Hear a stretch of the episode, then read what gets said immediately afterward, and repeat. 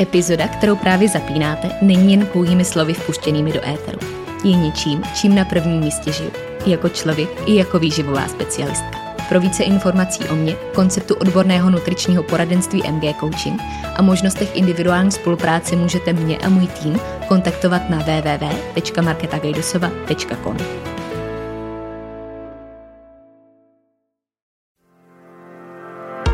Ahoj, moje jméno je Markéta a vy právě posloucháte podcast, za kterým stojí jedno velké proč. Sdílet, inspirovat a ukazovat cestu. V dnešní epizodě si popovídáme s Radkou Kameníčkovou, fitness koučkou, trenérkou a profesionální závodnicí Elite pro Bikini Fitness.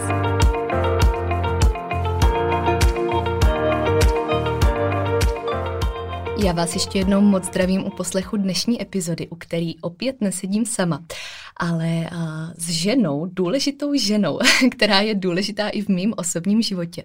A to slovo jsem tady zmínila tolikrát, protože s chodou okolností nahráváme dneska dva dny po Mezinárodním dnu žen.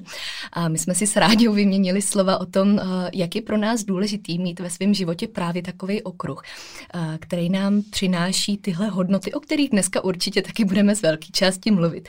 Takže rádio, já tě moc vítám. Děkuji, že jsi přijala pozvání.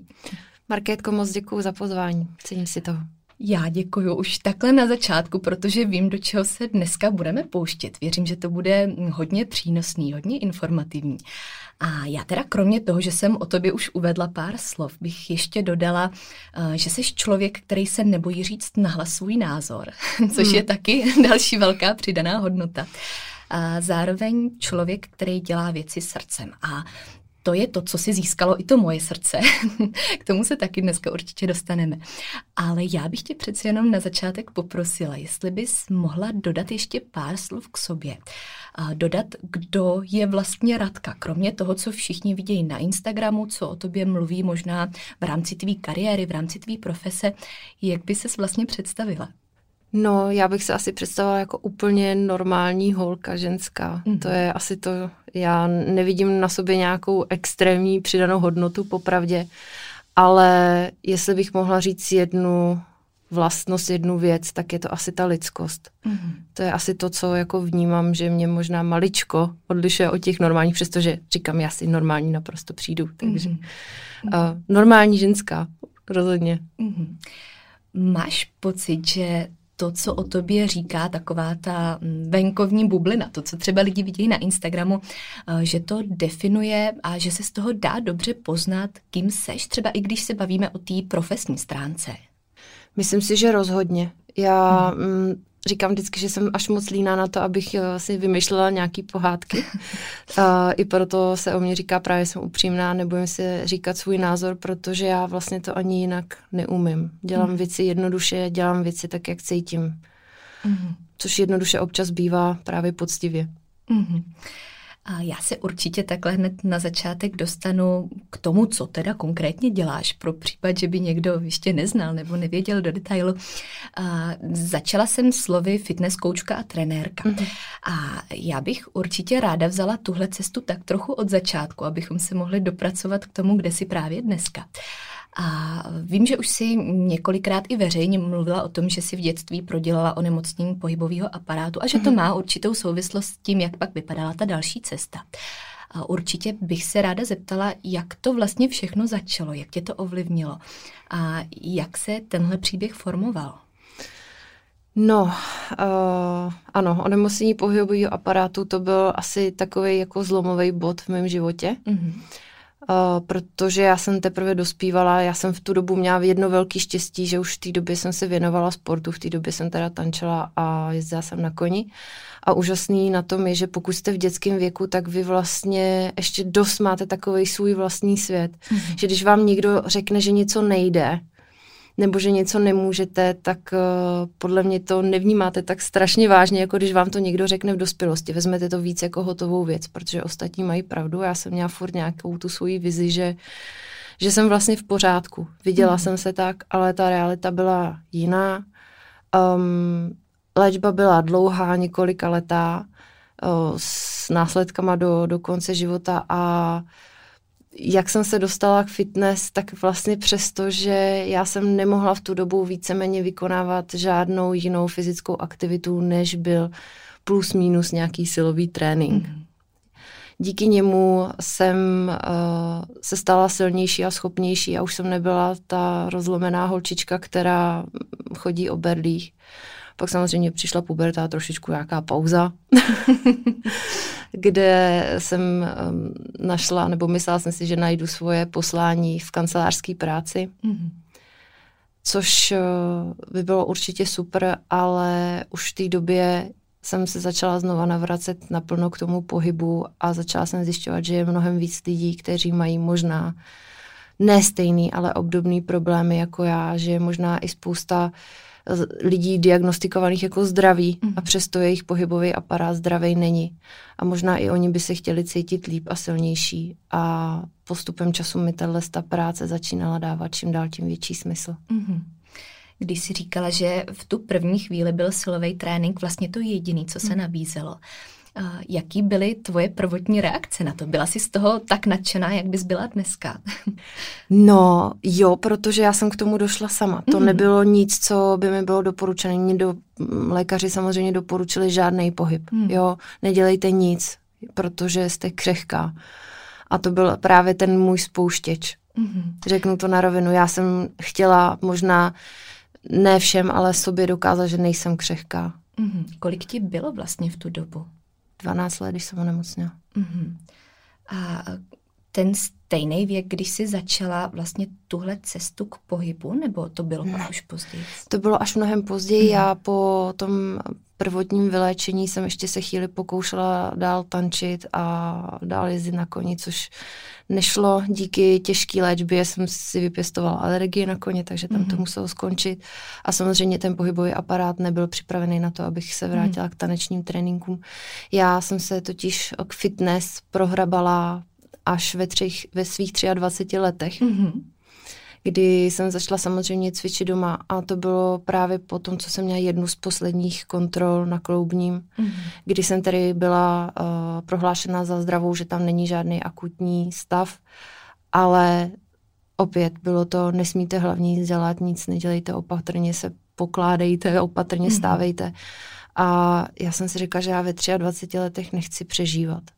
Že nechci přežívat kvůli nemoci, která byla před 11-12 lety a i kdybych měla prožít jenom několik let uh, s tím, že jsem plně výkonná a schopná, tak jak já si to představuji, že jsem schopná pohybu, tak to do toho prostě vložím. Mm-hmm.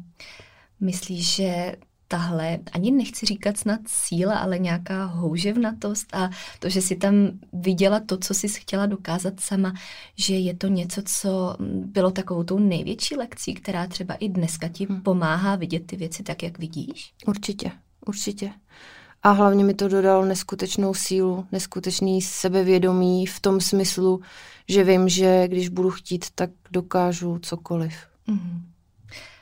Co jsou ještě takový další body, který si z toho odnášíš, který máš pocit, že bez té zkušenosti by třeba nebyly tak intenzivní a že to možná i vnímáš jako něco, co často chybí v dnešní společnosti, pokud si člověk neprožije něco, co by ho takhle sformovalo? Myslím si, že je úplně jiný přístup k vlastnímu tělu, mm-hmm. že si ho mnohem víc vážím, že na něj nahlížím jako na něco, co není samozřejmé, že funguje dobře. Mm-hmm. Že je třeba se o to starat, že je třeba uh, to možná zkoumat, možná mm-hmm. hledat nějaké cestičky uh, pro to, aby mi sloužilo dobře a dlouho. Mm-hmm. A nejenom uh, se soustředit na nějaký vizuál, což je příjemný bonus uh, silového tréninku a možná proto to spousta lidí dělá a přijde jim to atraktivní, ale já v tom vidím úplně jinou přidanou hodnotu. Mm-hmm. Já se tady vrátím ještě k tomu, jak jsi zmínila ty začátky, které probíhaly doma, což je takový ten asi klasický scénář. Mm-hmm. Málo kdo začne se silovým tréninkem hned poprvé ve fitku. Jo.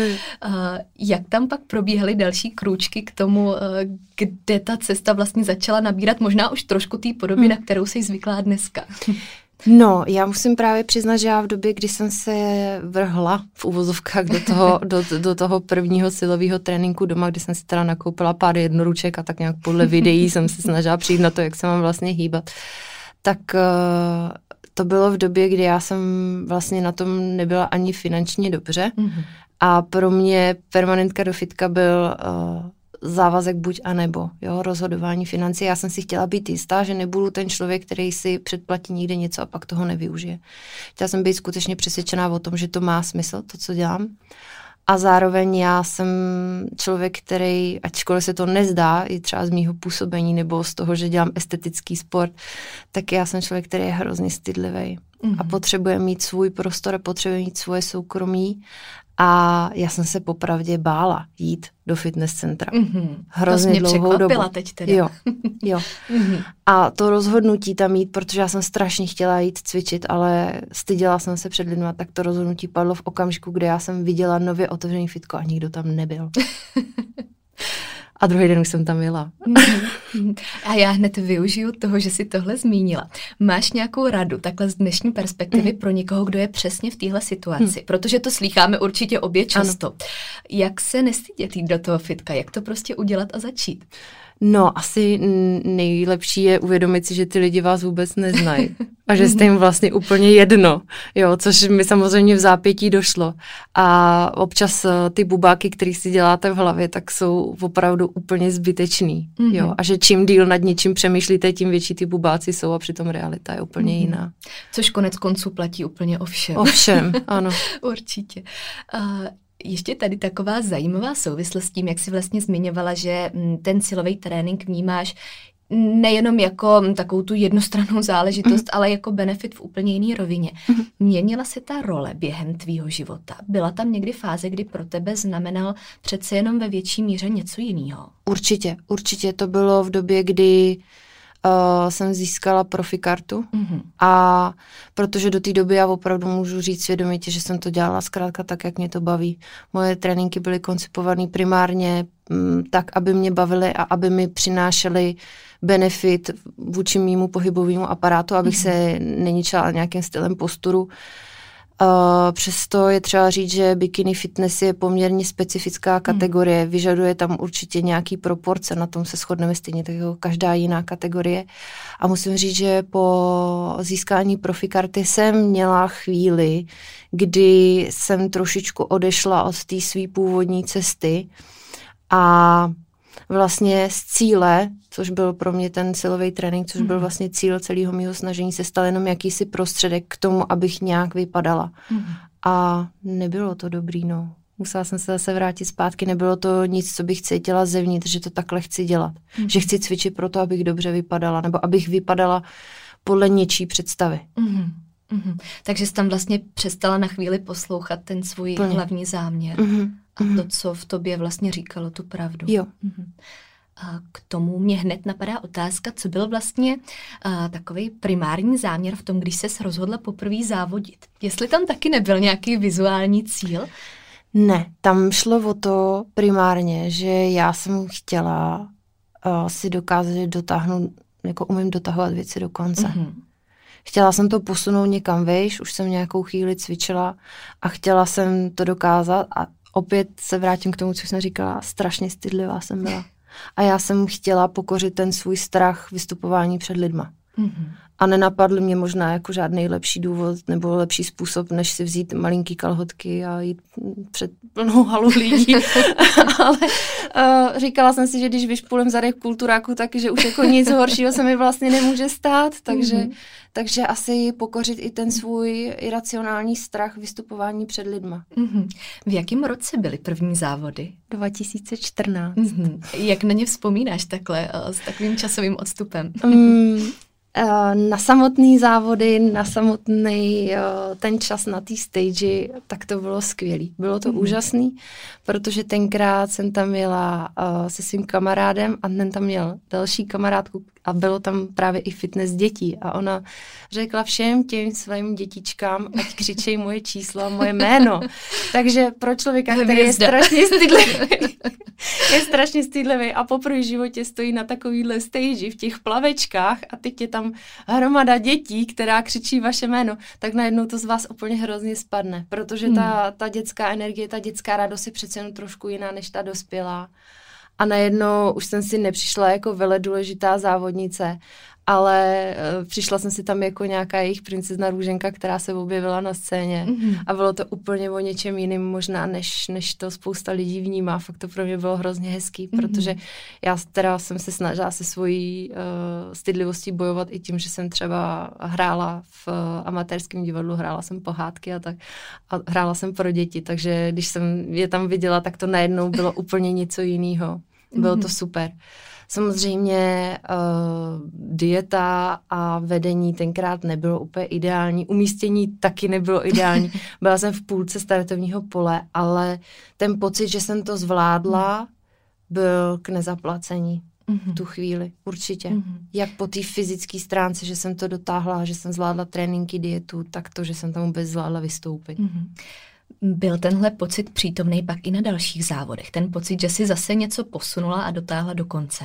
Takhle. Eh, já si myslím, že první vstup na stage je jenom jeden mm-hmm. a už to nikdy není stejný. Může to být jiný, ale rozhodně to už nikdy nebude stejný. Tam v okamžiku, kdy vstupujete do tohohle estetického sportu, tak uh, já to říkám všem svým holkám, že v okamžiku, kdy poprvé slezete ze stage, tak už se na svět ani na sebe nikdy nebudete koukat stejně. Hmm.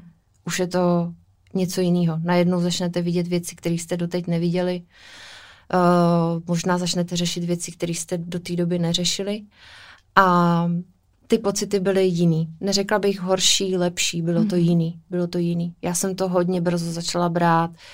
Uh, ten okamžik na stage jako uh, vlastně svojí práci, dá hmm. se říct, že to je jako projekt, který já tam jdu odprezentovat, něco, na čem já jsem pracovala a teď to jdu odprezentovat. Um, nikdy jsem si to nebrala nějak extrémně osobně, asi tak jako hmm. jako poprvé jsem si to brala. Mm-hmm.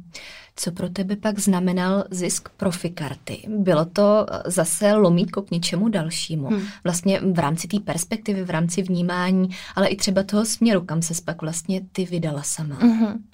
Uh, já jsem vlastně profikartu získala po tom, co jsem měla rok a půl pauzu od závodění a u mě to v tu chvíli bylo uh, nečekaný v první řadě. Rozhodně jsem mm-hmm.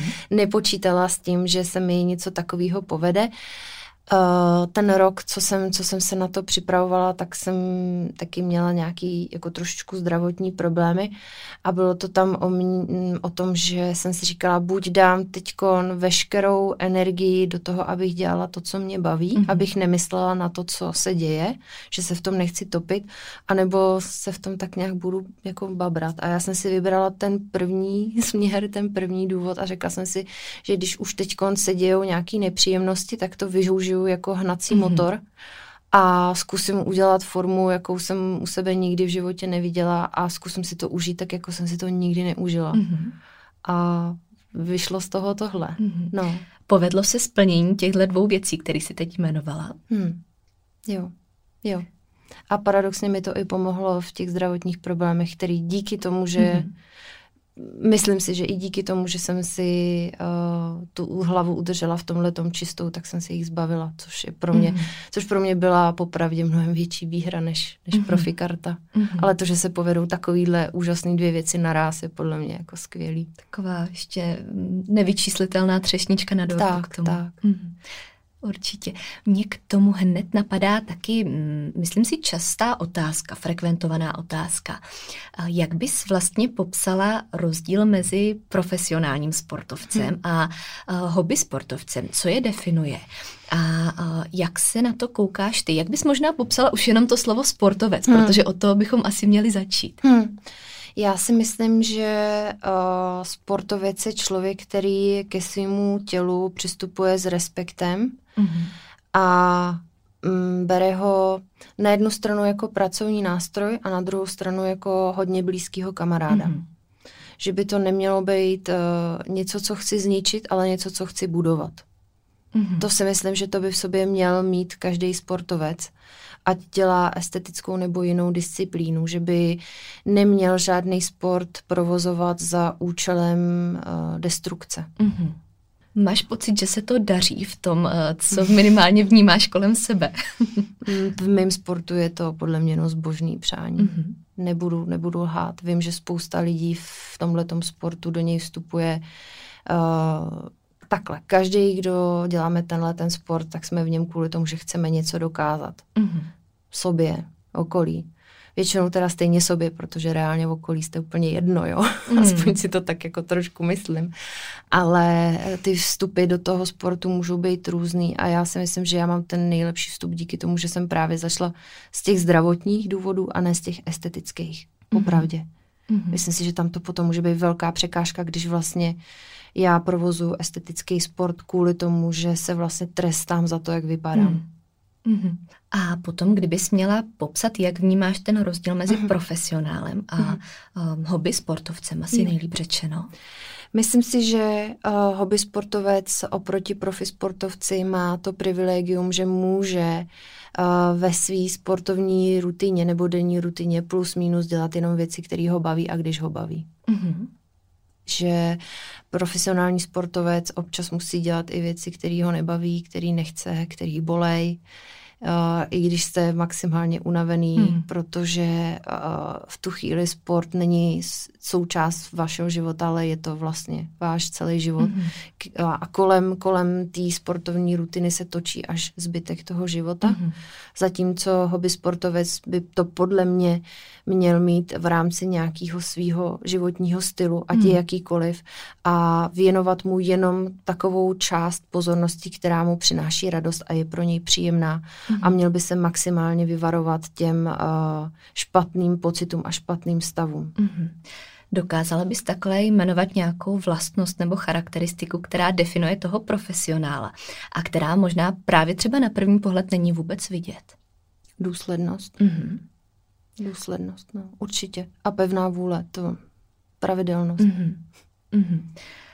A vnímáš v okolí, třeba i takhle touhle dobou v posledních letech, že je tam ta vidina toho budu profík, nebo minimálně se tak budu snažit chovat, budu mhm. se snažit s tím tělem takhle zacházet a je to pro mě nějaká cesta, jak se propracovat teď právě k té postavě, eh, k tomu, aby ten vizuál něčemu odpovídal a že vlastně eh, budu se svým tělem, se svým režimem, tréninkem, stravou zacházet jako profesionál, přestože jim vlastně nejsem a nemusím být, protože tam mám tu vidinu toho, že budu nějak vypadat. Hmm. To je ano, velmi častý teď. Jedním slovem. velmi častý a mm-hmm. bohužel často právě jako skázný, protože tam je důležité si uvědomit jednu věc, že profesionální sportovec nejednom na své postavě, ale především na své psychice pracuje roky. Mm-hmm. A vy musíte mít mentalitu na to, abyste tohle ty veškeré etapy toho, toho tréninku a toho jídla zvládali. To mm-hmm. opravdu to není tak jednoduchý, jako se na první pohled zdá a často mi z toho vycházejí spíš nešťastný, nešťastný mm-hmm. lidi. Jo, mm-hmm. že opravdu um, snažit se kopírovat uh, režimy, ať již dietní nebo tréninkový profesionálů, podle mě reálně spoustu běžným lidem nepřinese absolutně vůbec nic. Mm-hmm. Já jsem doufala, že to tady od tebe zazní. Tak jsem tu otázku tak nenápadně mířila mm-hmm. právě k tomu. Mm-hmm. Určitě je to důležitý, protože ono přece jenom to, co je vidět pak na Instagramu a všude, tak zase vidíme nějakou rovinu a někomu se to může líbit, protože výsledek, mm-hmm. ale pak to backstage zatím a vůbec všechno, co tam stojí a co ty roky bylo budované, je úplně jiná věc. Jo, jo, já rozhodně chápu, že se spoustu lidem líbí, když vidí třeba holku, která má krásný pevný svaly a tvary a na jedné fotce vypadáme mm-hmm. šťastně, ale to, že uh, to je po tom týdnu, kdy jsme každý, tý, každý jeden den v tréninku brečeli vysílením, mm. že jsme mm. pak seděli 10 minut v šatně a nebyli jsme schopní se převlíct a pak jsme si ždobli nějakého trochu jídla, protože zkrátka naše předsoutěžní příprava mm. vyžaduje striktnost. Neříkám, že já jsem díky bohu ten člověk, který nemusí zacházet do velkých extrémů, ale často to zkrátka jsou extrémy, to tělo je vyčerpaný. Už jenom uh, to procento tuku, na kterým se pohybujeme, mm. zkrátka a dobře není zdravý a není to dlouhodobě udržitelný. A jestli ještě k tomuhle můžu říct jednu poznámku, největší jed, co v tomhle tom vidím v té představě, je to, že si někdo myslí, že tak vlastně potom může vypadat pořád. Mm-hmm. Ale to Určitě. nedáme ani my. Jo, mm-hmm, to mm-hmm. nejde, nejde. Vždycky tam musí přijít nějaký období odpočinku, kdy to tomu tělu vrátíme. Mm-hmm. Myslíš, že je tohle je taková ta hlavní nejasnost nebo takový otazník, který uh, lidi třeba z té venkovní bubliny vůči mm-hmm. tomuhle sportu mají. Uh, takový ten mýtus, který je tady právě potřeba vyvrátit. Jo, rozhodně, rozhodně. Uh, a taky ta představa, že týhletý, uh, tohohle toho vizuálu dosáhnu za rok mm-hmm. nebo za půl roku, mm-hmm. jo. Že třeba spoustu lidí to má zkreslený tím, když vidí na Instagramu nebo kdekoliv jinde srovnávačku naší vlastně off-season formy nebo mm. našeho objemu a potom naší diety a my tam třeba dáme časový období, hele, tohle jsme zvládli za tři měsíce a ty lidi se třeba cítí špatně, že oni tohle za tři měsíce nedokázali, ale tam pravda je taková, že my tam ty svaly furt máme, akorát byly zkrátka přikrytý nějakou tukovou vrstvičku a v tu chvíli nebyly tak vidět. A na té fotce vizuálně potom samozřejmě vypadáme mm-hmm. jako mhm. mnohem namakanější logicky, když to odstraníme, ale Uh, ti lidé jako zapomínají na to, že tam byly právě ty roky dlouhý dřiny, kdy se vůbec mm. nějaká takováhle svalovina tvořila. Mm což mi přijde jako takový vždycky nejvíc takový demotivující, že si vlastně myslí, že um, naše mezifáze je to, co, co mají oni. Jo? Přitom mm-hmm. oni se vlastně nedostali ještě ani do té první fáze, jestli, mm-hmm. jestli to trošičku dává smysl. Určitě, naprosto to dává smysl. Takže i ta dlouhodobost, vytrvalost. Jo. Stává se ti třeba to, myslím si, že stává, to asi známe odpověď. Každopádně, jaká je tvoje reakce na to, když k tobě někdo přijde, osloví tě a teď uh, Ráďo, chci jít závodit, ideálně příští mm. sezónu a chci vypadat takhle, protože hm, teď cvičím půl roku a uh, prostě je to, je to můj cíl, je to můj sen. Mm-hmm. Tak eh, když řekne půl roku, tak uh, to je opravdu málo. Na druhou stranu musím říct, že mám pod sebou pár sportovkyň, mm-hmm. který třeba právě silovému tréninku se věnují relativně krátkou dobu, řekněme rok, mm-hmm. ale celý život sportovali, dělali jiný sport, dělali gymnastiku nebo právě byly tanečnice nebo něco. A pokud jsou to mladé holky a vidím, že jsou opravdu důsledný, protože někteří opravdu, nebo některý takovýhle opravdu jsou, tak uh, tam opravdu záleží na tom, mm, na čem se dohodneme. Já s lidma nejdřív hodně mluvím. Mm-hmm. Považuji za hrozně důležitý jim nejdřív vypíchnout všechny ty negativní aspekty toho, uh, do čeho se pouští, protože to hezký už někde viděli a pravděpodobně si to vysnili. Mm-hmm. A já považuji za důležité je srovnat s tou realitou, že ne vždycky to bude prostě růžový, že tady budou dny, kdy opravdu nebudou mít čas na vůbec nic jiného, ani energii hmm. a že to je opravdu věc, kolem který se bude točit celý jejich život, ať se děje, co se děje. Hmm. To znamená, jestli jsou připravený na tak, tu prioritu ano, vlastně. Ano, mm-hmm. jo, že spousta, spousta holčin právě řekne, no, mě strašně baví cvičení, já chci být závodnice, mm. ale cvičení je baví, když s nimi jde kámoška, nebo když jim to vyjde nějak po škole, jo, a to, že si potom jdou s prominutím sednout na latéčko s dortem, už jim nedochází, jo, mm-hmm. že tam fakt musí být prostě všechno. Mm-hmm. A je něco, co by mělo být takovým možná indikátorem pro někoho mm, k tomu, že to není vhodná cesta, že by se do toho neměl pouštět, takhle z toho, co tě napadne v prvních myšlenkách. Mm-hmm, pokud sebe sám sebe neustále vnímá negativně, mm-hmm. pokud na sobě furt vidí nějaké chyby, pokud, eh, říkám, jde do sportovní přípravy za tím cílem, že bude konečně hubený, mm-hmm. nebo bude mít konečně tu formu, tohle to podle mě je strašně špatně. Jo, tam podle mě primární motivace by mělo být, chci se o sobě něco víc dozvědět, chci se něco víc naučit, chci se třeba i naučit té disciplíně. Jo, mm-hmm. chci si vyzkoušet, jaký mám možnosti, čeho všeho dokážu dosáhnout, jak si dokážu rovnat priority. Tohle mm-hmm. to si myslím, že je tam je důležitý. Mm-hmm. Určitě bych se dotkla ještě té uh, závodní přípravy mm-hmm. nebo uh, takhle té cesty, která pak vede už vyloženě uh, k tomu, k tomu highlightu, ano. na který to tam pak všechno směřuje. Uh, co ve zkratce znamená cesta za závodní formou, kromě toho, co už si jmenovala? No, tak teda kromě, kromě té absolutní striktnosti v té stravě, v tom tréninku, tak je, je to rozhodně za mě velká mentální práce, mm-hmm. psychická práce kdy je třeba počítat s tím, že můžu do toho dát úplně všechno a výsledek bude nula. Hmm. Protože pokud můžu mluvit za svůj sport uh, estetický, to znamená, my tady nemáme žádný konkrétní měřidla. My to nemůžeme změřit, to není um, běh. Jo. To znamená, je to strašně uh, subjektivní sport a já musím občas přežít to, že se nebudu někomu líbit. Tohle je taky důležitá věc, kterou si podle mě spoustu lidí neuvědomuje, že když vyjdete na závody v estetické disciplíně, tak vy tam jdete kvůli tomu, aby na vás lidi hledali ty chyby. Hmm. Co je vaše slabé místo? Oni se koukají na to, kde je vaše slabina. Vy tam musíte odprezentovat ty svoje nejsilnější části, ale počítat s tím, že tam možná bude někdo lepší a že se možná několik let uh, snažíte na sobě pracovat po všech stránkách a v uvozovkách to vlastně nikdo neocení. Mm-hmm. Musíte to umět ocenit sami. Mm-hmm. V čem osobně vnímáš hm, ty největší chyby v předzávodní přípravě? A to jednak ze stran těch závodníků, jednak ze stran trenérů nebo koučů, který vlastně tam pak v tom mají nějaký slovo. Mm-hmm. Přemotivovanost, no. Mm-hmm. To je asi jako nej, největší. Uh, často se stává, já vím, že Mm, nevím, s kolika kouči si tady měla třeba rozhovor s sportovníma, mm-hmm. ale často to třeba čtete právě na Instagramu, že třeba mm, od nějakých svěřenkin, že trenér nastavil brutální dietu mm. nebo mm. podobné věci. Uh, ano, to se stává velmi často. Na druhou stranu já musím říct, že jsem několikrát už i osobně zažila to, že vlastně ty samotné závodnice si dobrovolně dělali hmm. mnohem přísnější režim, než by museli, protože za prvý nechápali ještě úplně tu souvislost, za druhý nemysleli do budoucna, že jako tím výstupem na tu stage to nekončí, jo? Mm-hmm. že v tu chvíli se musí o to tělo postarat. Ale občas je ta vidina, ta veliká motivace k tomu, jakoby mm. vyhrát, vedla i k tomu, že oni sami se zašli k sobě chovat mhm. destruktivně. Mm-hmm. Mm-hmm.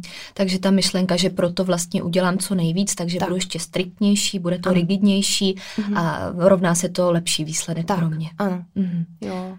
Budu si přidávat kardio a budu mm. jíst míň. Mm-hmm. Uh, Tohle je velký, velký problém. Mm-hmm což je určitě i takový obecně velký varovný vykřičník, že mm-hmm. pokud teda dělám něco jinak, než ode mě očekává ten trenér, i kdybych toho dělala vlastně víc a v té prezentaci, co mám v hlavě, je to jako mm-hmm. lepší a víc, tak uh, že to pak zákonitě nemůže výst k tomu nejlepšímu výsledku, protože tam na těch obou stranách nebude ta harmonie a symbioze. To rozhodně a hlavně, co je jako hrozně důležité, co považuji za něco, co by se mělo říkat neustále, víc hmm. neznamená líp. Mm-hmm.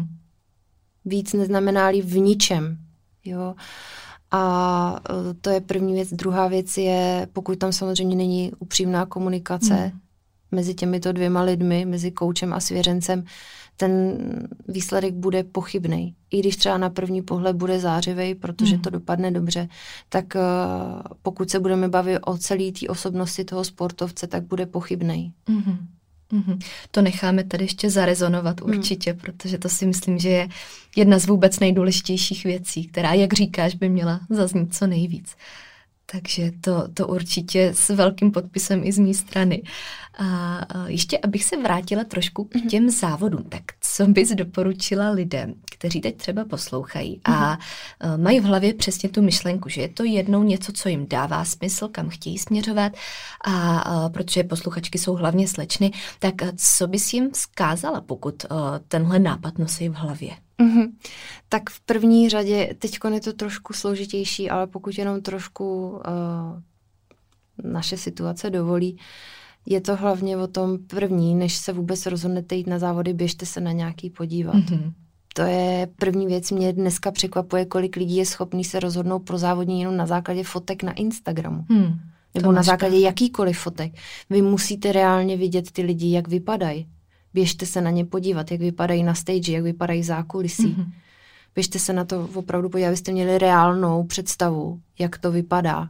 Prožijte si celý ten den z pohledu toho diváka, abyste měli představu, co vás tam čeká. Mm-hmm. Spousta lidí má taky pocit, že to je jako nějaký neuvěřitelný zážitek, ale sedíte tam spoustu hodin někde zakopaný pod stolem a čekáte na ty svý tři minuty slávy v uvozovkách. Mm. To je taky třeba si uvědomit, jak vůbec probíhá ten, ten soutěžní den. Mm. A další, pokud teda pominu tyhle ty první předpřípravy, rozhodně uh, byste měli být skálopevně přesvědčený, že silový trénink, regenerace a výživa je pro vás číslo jedna ve mm. vašem životě. Že je to vaše priorita. Mm. Ne, že to je opět nějaký prostředek k tomu, abych něco získala, ale že to je, to je ta moje cesta, mm. kterou, po který já chci jít. Mm-hmm. Že by to rozhodně nemělo být něco, mm, co chci odtrpět. Mm-hmm. Jestli to fakt chci vzít jako něco, co si hodlám užít, mm-hmm. tak jasně, pojďte do toho, proč ne? A tam se zase krásně vracíme k tomu začátku, k těm nastaveným prioritám, mm-hmm. k tomu, co tam vnímáme. Mm-hmm. Jak to všechno souvisí se vším zase. Jak bys doporučila vyhledat toho správného trenéra a správného člověka, který tě tím procesem vlastně provede, komu vložíš tu důvěru. A kde to není jenom o tom, že přesně má něco napsané na Instagramu, ale co jsou takový ty poznávací znamení. Ano, to je pro mě ten správný člověk a měla bych mu vkládat tuhle důvěru opravdu do rukou. Podle mě uh, to, jak moc se s tebou ten člověk chce bavit, mm-hmm. jak moc tě chce poznat. Je fakt, že pokud uh, někdo připravuje na závody, ať už osobně nebo online, a je to jenom na základě nějakého strojího dotazníku nebo na základě toho, že k němu vlastně přijdete na trénink hmm. a mezi jednotlivýma sériemi se jen tak jako letmo bavíte, co vlastně jste za člověka, tak si úplně nemyslím, hmm. že to je ideál. Ono je třeba si uvědomit, že ten coach v závodní přípravě uh, bude častokrát úplně jeden jediný člověk na světě, mm-hmm. který pochopí, že děláte to, co děláte, protože pokud jste ještě třeba mladý nebo jdete do toho poprý životě, nemáte kolem sebe to okolí, je třeba mm. si uvědomit, že spoustu lidí nebude chápat to, co děláte. Proč jste neustále tak extrémně unavený a podobně. Mm. Opravdu je to, to je permanentní únava jako 24 hodin 7 dní v týdnu. Mm. Jo? Hmm. To není tak, že jste chvíli unavený po tréninku a pak si jdete zajuchat. Jste permanentně vyčerpaný. A spousta lidí vás od toho možná bude chtít i odrazovat, protože přece jenom v okamžiku, kdy podstupujete závodní přípravu, už je to vrcholový sport, mm-hmm. to už je něco, co začíná být extrémem a je naprosto přirozený, že lidi blízký se vás možná budou snažit ochránit, mm. protože to budou vnímat jako něco, kdy jdete na hranice svých možností a schopností mm-hmm. a vy s tím koučem musíte mít blízký vztah, nejenom proto, abyste byli schopní mu říct, že jste na hranici těch možností a nepřepínali se a nesnažili se v úvozovkách udělat dojem, hmm. ale zároveň, aby vás v těchto těch chvílích podržel a řekl vám, že je to v pořádku a že ta cesta, po které jdete, bohužel tyhle ty balvany na sobě hmm. má. Hmm. Když se ještě vrátím k té tvý cestě, k těm mhm. začátkům, ano. tak uh, vím, že tam byly i vlastně tvoje zkušenosti právě z té druhé strany, ano. kde ne vždycky to bylo úplně pozitivní. Jo, jo. Uh, bereš to tak, že tě to právě taky sformovalo i po tom, co vlastně nechceš sama do té uh, do profese dávat. Určitě. Z té perspektivy. Určitě, určitě, protože uh, já, když jsem s tím začala, já se přiznám, že on to nebyl tak nějak jako můj cíl, to prostě tak nějak přirozeně mm-hmm. vyplynulo, že za mnou vlastně ty lidi začali chodit, protože tušili, že tuším, jo.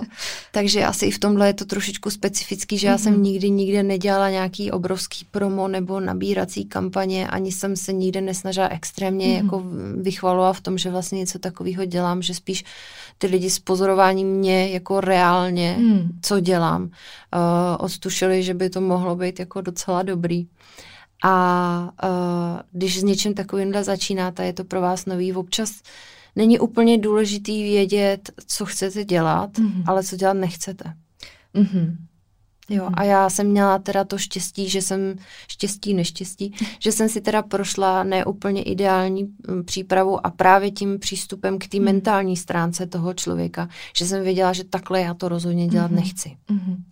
To je pravda, že všechny tyhle asi můžeme říct investice, a ať už finanční, tak časový a všechno ano. mentální, že někdy ta, ten největší balíček, co si z toho odnášíme, je to, co dělat nechceme a co nám nedává smysl, s čím nesouhlasíme. Rozumím. A paradoxně to pak rozvine mnohem víc to, co vlastně chceme. Ano. Takže jo.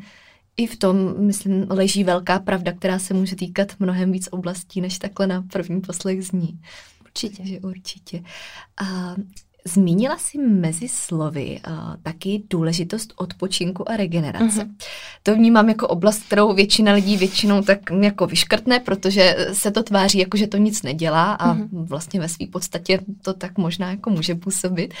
Uh, je to taky další faktor, ve kterém vnímáš problém toho, na co lidi nekladou dostatečný důraz? Rozhodně, rozhodně. Já si myslím, že to je jedna uh, z oblastí ať už sportovní přípravy nebo ty hobby toho mm. životního stylu, která je nejvíc opomíjená, která je nejvíc zanedbávaná. Mm-hmm. Já opravdu, jestli můžu mluvit zase z vlastní zkušenosti, přijde mi několik uh, sportovců, kteří jsou opravdu důslední na tréninku, neskutečně dřou, jídlo si hlídají, ale opomíjí takový ty triviální mm. věci, jako že se mají protáhnout, že si mají rozvolnit svaly a že si mají prostě zkrátka dobře nikdy vyvalit a pochopit to, jak vlastně tělo pracuje, že když nebude mm-hmm. mít dobitý baterky, tak ono s váma nebude spolupracovat. Mm-hmm. Já osobně jsem nejvyššího progresu dosáhla, když jsem přestala tolik trénovat. Mm-hmm. Tam nastal ten zlom. Já jsem to až moc tlačila na sílu. Já jsem, uh, mě to tak bavilo, tak mě to pohltilo, že já jsem svýmu tělu nedala prostor na to, aby si oddechlo mm-hmm. a já jsem ho permanentně držela zaťatý. Mm-hmm. Vlastně v panickém stavu. A když je, když je tělo v panickém stavu, tak nepustí žádný hmm. procesy. Mm-hmm. Jo, to byla ta největší chyba, kterou já jsem dělala a proč jsem hrozně dlouho stagnovala. Mm-hmm. Jak najít uh, takovou tu správnou rovnováhu mezi výkonem a odpočinkem? Protože někdo pak může mít samozřejmě ten opačný problém, že možná odpočívá až moc po všech stránkách uh-huh. a že se toho výkonu bojí nebo do toho nedá ten dostatečný push, aby to vedlo k výsledkům zase úplně po všech rovinách. Tak uh, jak v tomhle vlastně najít tu odpověď z tvý perspektivy? Já si myslím, že uh, to nalezení té rovnováhy je hlavně o tom, že já si dobře uh, uvědomuju, co dělám v tu mhm. chvíli. Mm-hmm. Já totiž mám často problém, že lidi tak moc jakoby myš, myslí dopředu, mm. že vlastně vůbec neprožívají ten daný okamžik. Že uh, chtějí rychle odtrénovat, pak rychle něco zařídit, mm-hmm. rychle, rychle, rychle, pak se zhroutí do postele. Já si myslím, že by uh, život měl být žitý trošku víc v té přítomnosti, a říct si, teď je ta chvíle, kdy já odpočívám, kdy nedělám nic a nechci přemýšlet nad tím, jak to na tom tréninku rozbiju, protože čím víc si to budu přemývat ty hlavy, tak se to nebude dít. Hmm. Já to maximálně se snažím vypustit, ale v okamžiku, kdy jsem na tréninku, tak jsem na tréninku a to je ta moje příležitost, kdy já do toho můžu dát maximum. Hmm spousta lidí opravdu si myslí, že dává maximum a je to fakt jenom takový zlomeček.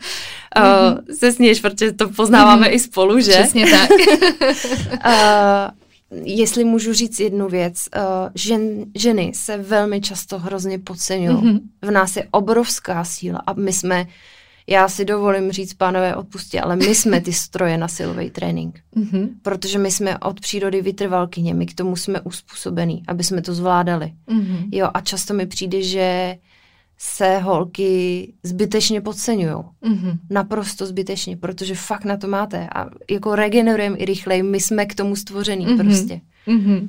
Já nevím, co je větší motivace, než to, co si teď řekla teda.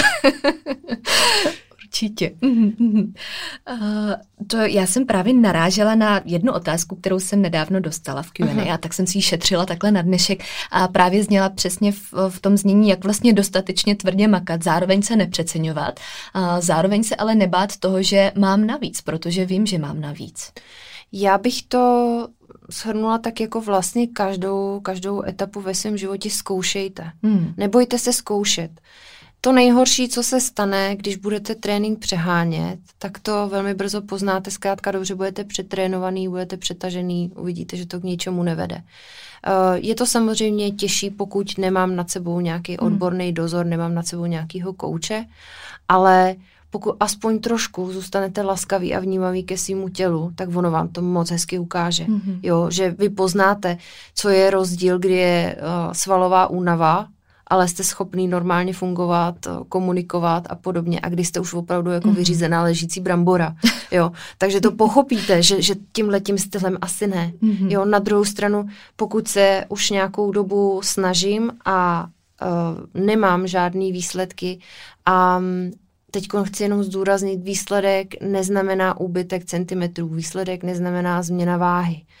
Výsledek může být třeba to, že uh, ovládám líp svoje tělo, hmm. že jsem pohyblivější, že toho zvládnu odcvičit víc, že se mi líp dýchá, že cítím, že ten svalový tonus je lepší, než hmm. byl. Tohle to jsou ty progresy, které jsou důležité, které se počítají. Uh, ne jenom holý, strohý čísla. Ale pokud opravdu si umím zhodnotit, že progres nenastal na žádný z těchto těch jako položek, tak asi makám málo. Mm-hmm. Mm-hmm. A Já jsem teď eh, se tak zaposlouchala, že jsem skoro až zapomněla původní otázku. Eh, to jsou takové věci, které si myslím, že by si zasloužily opravdu vrít do paměti. Takže eh, možná to tady ještě přetočíme znovu na dvakrát. ne, to si dělám srandu co vlastně z hlediska těch tréninků, ještě když se dostanu takhle uh-huh. specificky k tomu, eh, vnímáš za problém z hlediska ať už klientů nebo lidí obecně eh, zase v rámci té představy toho, že eh, teď začnu cvičit, chci nějak vypadat, chci mít i výsledky třeba co se týče právě té síly a vlastně nerozumím tomu, takže si ten trénink neumím nastavit správně, mám k tomu možná nějaké pochybnosti, jak vlastně s celou touhle situací potom naložit? No, zajímavá otázka. uh, já bych určitě, pokud teda nemám nad sebou žádný dozor mm. a nemůžu si ho třeba dovolit nebo nechci ho, první věc, co bych určitě doporučila, že bych si reálně zhodnotila svoje slabé stránky. Mm. A to nemusí být primárně jenom síla, právě to může být i třeba nějaká ohebnost, nějaká flexibilita podobné věci. To, jestli se umím nadechnout, to je dneska tak důležitý téma. Spousta lidí jsou i jako dříči a přitom neovládají ten základní jako životně důležitý hmm. uh, úkon a to je nádech, výdech. Jo. Hmm. Opravdu bych si reálně zhodnotila, jestli uh, a co jsou moje slabé stránky a na těch bych začala pracovat jako první. Hmm. Asi, asi tak. Mm. Nevím, jestli jsem odpověděla nějak.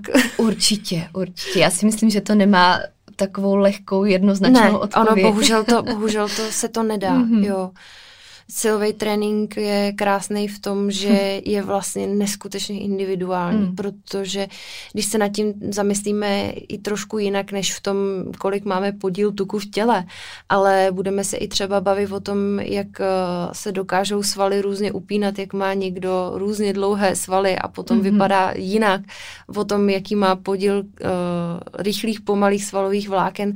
To je mi tolik proměných, mm. který můžou nám dát tak individuálně individuální celek, že obecná odpověď neexistuje. Mm-hmm. Mm-hmm. Zase vzorová odpověď úplně na všechno, o čem se tady dneska bavíme. Jo. Konec konců v celém tomhle podcastu vzorová odpověď úplně. Uh, další velkou tématikou pak ještě v souvislosti s tím je právě zmíněný online trénování mm-hmm. a osobní tréninky, mm-hmm. uh, kde si taky myslím, že by si to zasloužilo ještě svoji zmínku a prostor. Uh, pro koho je a pro koho není online trénování? Mm-hmm. Tak, eh, já asi nejdřív začnu tím, pro koho není, mm-hmm. podle mě teda. Podle mě to není pro lidi, kteří uh, začínají z nulového bodu. Mm-hmm. I když se to nevylučuje, pokud je to někdo opět, kdo třeba předtím dělal jiný sport, myslím si, že už je na tom trošku jinak, než člověk, který vlastně uh, je absolutně neznalý. Tam online trénování vyžaduje mnohem větší uh, znalosti ohledně hmm. vlastního těla. Vy byste měli aspoň tušit, jaká eh, biomechanika hmm. se tam v tom tělíčku odehrává, abyste tomu rozuměli. Pokud máte teda dobrýho kouče, tak vám to podle mě i vysvětlí od začátku. Ale je třeba si uvědomit, že um, ta velká práce je zkrátka na vás. Jo. Uh, rozhodně to není pro lidi, kteří uh, hledají někoho, kdo je bude permanentně motivovat, hmm. podle mě. Vy byste tu motivaci, tu chuť k tomu pohybu a k tomu držet tenhle režim měli mít sami v sobě? A spíš hledat jenom někoho, kdo, já vždycky říkám, že já napíšu noty ale jaký zahrajete koncert je už na vás. A myslím si, že tohle to vystihuje mm. úplně přesně. Mm-hmm. Pokud hledáte jenom člověka, který vám udá nějaký noty, podle kterých vy máte jet, aby to dávalo jeden logický celek, v tu chvíli je podle mě online coaching uh, ideální a mhm. nejideálnější podle mě uh, varianta spolupráce s koučem, protože mi zároveň dává možnost jakýsi svobody uspůsobit si to tak, jak já potřebuju. Mm. Že uh, občas osobní tréninky, neříkám vždycky, neříkám s každým, ale uh, můžou výst k tomu, že buď uh, to ten coach vede tak, aby vás hlavně odrovnal v tu chvíli, mm. jo, a potom vlastně veškerá snaha končí, a nebo to můžete prokecat a podobně. Jo. Myslím si, že online coaching je úžasný pro lidi, kteří se o to chtějí aktivně zajímat. Uh, o lidi, kteří se chtějí posouvat uh, ve svých technikách um, a celkově ve svém přístupu ke sportu, ale zároveň k lidem, který, jak já říkám, jsou zkrátka a dobře koučovatelní. Hmm. Hmm. A to znamená, že jsou schopní si připustit to, že možná někde dělají chybu. Což znova je docela problematický u lidí, kteří s tím teprve začínají a jsou si nejistí. Mm-hmm. A občas uh, může nějaká taková komunikace vyznít, jako že uh, nahrává jejich neschopnosti. Mm-hmm. V tu mhm. chvíli si rozhodně myslím, že je lepší absolvovat několik uh, lekcí s osobním trenérem. Mm-hmm. Rozhodně. Mm-hmm. Uh, Tady k tomu mě ještě tak napadá otázka, kterou sama taky často dostávám. A to je to, jestli je něco, co tě na téhle práci vlastně štve, co ti na ní vadí. oh, no, já nevím. já musím říct, že jako pokud se mám bavit jako o mém vztahu s klientkama, mm-hmm. tak uh, musím teď říct, že asi mě neštve nic, co je teda záludný na této práci a podle mě si spousta lidí neuvědomuje. Mm je to, že online nemá pracovní dobu. Mhm. jo, že opravdu uh, ten nátlak uh, uvozovkách ten nátlak a ty požadavky těch klientů jsou vlastně nikdy nekončící. Pokud hmm. jste trenér, eh, kdy trénujete osobní tréninky, což já za normálního režimu taky provozuju, takže, takže mám to srovnání, že pokud jste osobní trenér ve fitku, tak máte od do hmm. s tím klientem, uzavřete, jdete dál. Uh, úskalí v online spolupráci je to, že to může být nikdy nekončící uh, hmm.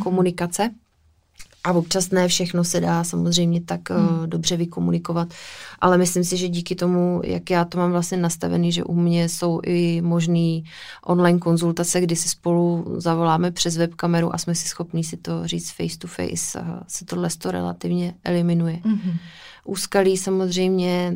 Potkala jsem se párkrát s případy, kdy byli lidi, kteří do reportu lhali hmm. nebo dokonce dávali jako upravené fotky a podobně. Ale to už uh, se spíš tady bavíme o tom, jakou, jaký účel pro toho člověka ta spolupráce hmm. měla, než spíš pro mě. Ale uh, rozhodně si myslím, že online coaching je po všech stránkách mnohem náročnější koučování než osobní. Mm-hmm. Rozhodně. Mm-hmm. Zmínila si i aktuální situaci, která mm-hmm. samozřejmě nás tady teď obklopuje úplně ve všem. A k tomu samozřejmě se váže určitě taková nejasnost spousty lidí a velký otazník, co vlastně teď dělat, když jsou zavřený fitka a byli dřív zvyklí chodit tam, věnovat se silovce, nebo třeba právě teď je to něco, co je láká, ale reálně nemají tu možnost. Co by byla taková ta tvoje rada, jak na tohle vyzrát, aspoň nějak částečně? No, tak jako v první řadě uh, si přiznat teda, že je to prostě napřed, nebudem se lhát hmm. a že často nám nejvíc eh, z tohohle prostředí eh, chybí jakýsi sociální kontakt nebo možnost od něčeho utíct a věnovat se právě jenom tomu silovému tréninku. Mm-hmm. To je právě to, na co furt narážím, že byste měli být přítomný v tom, co děláte, což eh, já to mám zažitý, ano, teď aktuálně z domova, že jakmile já se začnu uh, připravovat na trénink a teď si říkám, no jo, jenom, že tak mezi tím, co trénuji, abych třeba mohla dát prát pračku, jo, a do toho tady pes a teď mm-hmm. vedle jsou sousedí, jo. Takže vy už tu chvíli nemůžete být úplně v tom flow.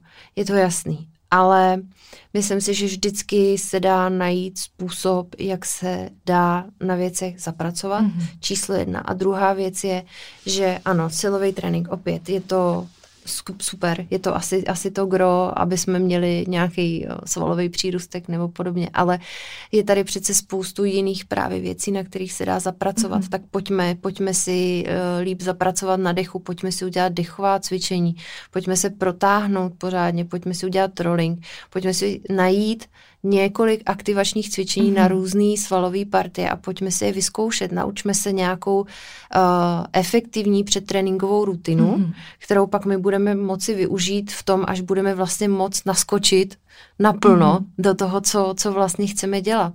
Uh, jednoručky a podobné věci nejsou úplně tak drahá záležitost, expandery nejsou drahá mm-hmm. záležitost a uh, pokud se naučíme správně využívat expandéry, k tomu, aby jsme se naučili nacitovat svý hmm. vlastní svaly, protože spousta lidí cvičí, ale vlastně vůbec necítí. Hmm. Jo, hmm. zase jsou absolutně odpojení od toho svalu, tak pojďme zapracovat na té muscle mind connection. Hmm. Jo, přidávat si váhy na čince není jediná cesta k progresu hmm. a není to jediný způsob, jak vlastně tenhle ten sport dělat. Hmm. Takže vlastně využít ten problém a udělat z něj trochu příležitost. Určitě. K čemu jinému. Mm-hmm. Já, pokud by to náhodou nevyznělo z téhle epizody, nebo to ještě nebylo vidět na Instagramu dostatečně, tak Ráďa samozřejmě stojí i za mým tréninkovým plánem. to jsem možná no. mohla říct na začátku a ne na konci, ale myslím si, že kdo nás zná, tak už dávno tak ví. Už ví. A jak si o tom teď mluvila, tak jsem si vzpomněla na, teď už ani nevím kolikátou vlnu, mm-hmm. kdy to taky bylo všechno o aktivacích, o kompenzacích, o protahování ano. a o tom, že člověk samozřejmě v první chvíli z toho není nadšený, protože mm. Chce to svoje fitko, eh, chce ty svoje těžké váhy, chce do toho prostředí, kde se cítí líp a ne doma do svého obýváku. A potom, když to nějakým způsobem překousne a zase si uvědomí ty priority a uvědomí si, že z toho později bude čerpat, že ho to paradoxně vlastně může posunout mnohem víc, Určitě. tak tam má takový to svoje malé vítězství, který eh, je taky nevyčíslitelný v tomhle. Určitě, určitě. Já musím na druhou stranu říct, že mě jestli je něco, v čem mi tato situace trošičku pomohla, mm. je vlastně to, že uh, ta situace sama ty lidi donutila mm. a dotlačila k tomu řešit i ty další aspekty mm. právě toho svého progresu. Že často uh, to bylo o tom, že opravdu říkám, ty jsi jeden z těch lidí taky, kteří dřou, dřou na tom tréninku a nebojí se jít na maximum, ale řekneš jim, hele, a teď se pověnuj té mm. regeneraci. A každý řekne, jo, jo, ale odsune to, odsune to na tu vedlejší kolej. A teď vlastně vy jste neměli na výběr. Mm-hmm. Bylo to to jediný. A myslím si, že doufám teda, že nebudu mluvit jenom za tebe, že ve finále zjistíte, že je to docela fajn mm-hmm. rutina, která je efektivní a něco přináší. A pak se vracíš do toho svého základu už s tímhle vybudovaným jo, návykem. Ano. A je to právě ten posun. Já jsem právě s chodou okolností nedávno říkala, že třeba ta regenerace, že to je něco jako pitný režim. Takový to, co vypadá, že nic nedělá, vlastně je to k ničemu a jako nezaslouží si to teď tady ve velkých uvozovkách za mikrofonem, nezaslouží si to pozornost, ale pak jako v momentě, kdy si uvědomím, že je to pro mě důležitý a že to zapadá do té mozaiky, uh-huh. mám ten návyk, super a jsem někde úplně jinde. jo, určitě, určitě. Ono totiž je důležitý uh, si uvědomit, že mm, jakýkoliv posun, teda ať se budeme bavit o tom vizuálu nebo o čemkoliv jiném v tomhle mm-hmm. sportu, že to není, že to nejsou dva díly, to není strava mm-hmm. a mhm. trénink. To je milion mhm. střípků, mm. prostě to, to je jedno velký pucle. A já vždycky říkám, že než uh, přehrotit jednu nebo druhou část, protože znám jenom jednu nebo druhou část, do extrému a zadělávat si tím na psychický nebo fyzický problémy, ať už se budu třeba bavit o tom uh, nepřiměřeným tréninku nebo nepřiměřený stravě, že je možná fajn si to zkusit rozdrobit mm-hmm. na víc těch kousků a na každém z nich z části se snaží zapracovat. Takže do toho, když z toho zpátky uplácám jeden celek, tak najednou zjistím, že já jsem udělal pokrok, sice malý, mm-hmm. ale pokrok v každém aspektu a ve finále mi to dalo obrovský benefit, mm-hmm. obrovský výsledek. Mm-hmm. A určitě pak taky přijmout ten fakt, že to budu plácat vlastně nekonečně, Furt, že to ano. je cesta, která nikdy nekončí, že má nějaký začátek a má vždycky nějakou vidinu, ale že je to neustále probíhající proces. Jo. A to je na tomto krásný vlastně. Přesně tak, já jsem to teď chtěla říct, že, že spousta lidí se mě třeba ptá, jako kdy budu takhle mm-hmm. vypadat, nebo kdy bude vlastně jakoby ten konec toho. Mm-hmm. Já si myslím, že pokud už teda do tohohle, pokud do toho s tím letím nastupuju, tak to trošku chápu, pokud tenhle mindset mám i po těch čtyřech, pěti měsících, dejme tomu, tak asi je třeba si říct, že to není úplně pro mě, mm-hmm. nebo jsem neobjevil to správný pro sebe, protože u mě by se, podle mě by se to mělo přetavit v to, že já si přeju, aby to nikdy neskončilo. Mm-hmm. Já si přeju neustále objevovat věci, které můžu zlepšovat na sobě. Protože opět, jestli je něco na tomhle tom krásný, tak vy si výsledky své práce nosíte furt sebou, mm-hmm. protože jste to vy.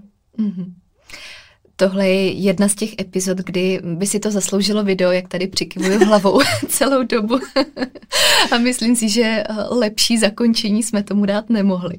A já bych se tě rád ještě takhle na závěr zeptala, jestli je cokoliv, co bys chtěla ještě vyzdvihnout, nebo co bys chtěla zopakovat z témat, který jsme probírali a ještě si tady tak odložit na závěr, aby to hezky zarezonovalo. Hmm. Já asi jenom takový možná jenom zbožný přání, abych si hrozně moc přála, aby lidi dělali to, co je baví a to, co je naplňuje a dělá je šťastným. Mm-hmm. Pokud se teda nebavíme o tom, že nikomu jinému ubližují samozřejmě. Ale ať eh, pro sebe dělají to, co je opravdu dělá šťastnýma a co je, dělá je. A aby si nenechali úplně tak moc eh, diktovat hranice, jak by to mělo být, pokud oni vevnitř cítí, že je to správně. Mm-hmm a aby se fakt měli jako sami sebe rádi a starali se o sebe a zároveň, aby se nebáli uh, jít trošku na hranice svých možností. Mm-hmm. Protože možná nikdy zjistíte, že ty hranice jsou fakt jenom ve vaší hlavě. Mm-hmm. Určitě, děkuji za tyhle slova, takhle závěrečný. A ještě přeci jenom poslední otázka. V případě, že by tě někdo neznal a mhm. ještě se z nějakého záhadného důvodu neprokliknul ani přeze mě, kde tě můžeme najít? No, tak já jsem vlastně primárně na Instagramu mm-hmm. Valina Lestone, takže to určitě tam marketka dá, takže mm-hmm. určitě víte. A jsem tam si natočím nějaký podcast. Ano, to jsem doufala, že zmíníš.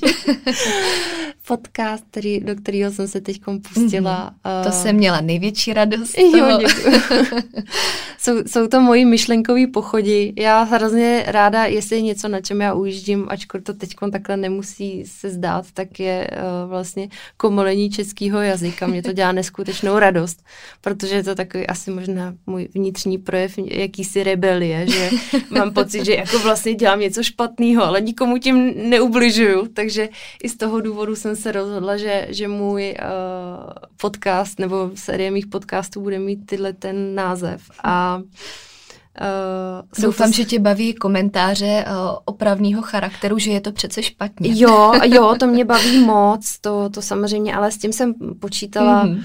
a nevadí, jo. Ono přece jenom většina z toho jsou zkrátka a dobře moje myšlenky a já jsem si moc dobře vědoma toho, že ne každý se mnou může souhlasit mm-hmm. a je to naprosto v pořádku. Mm-hmm. Děkuji i za tyhle slova na závěr a hlavně děkuji za tvůj čas, za to, že jsme to tady všechno mohli probrat spolu. A já se už budu těšit na poslech u příští epizody. Mějte se krásně a děkuji ještě jednou rádi. Já děkuji.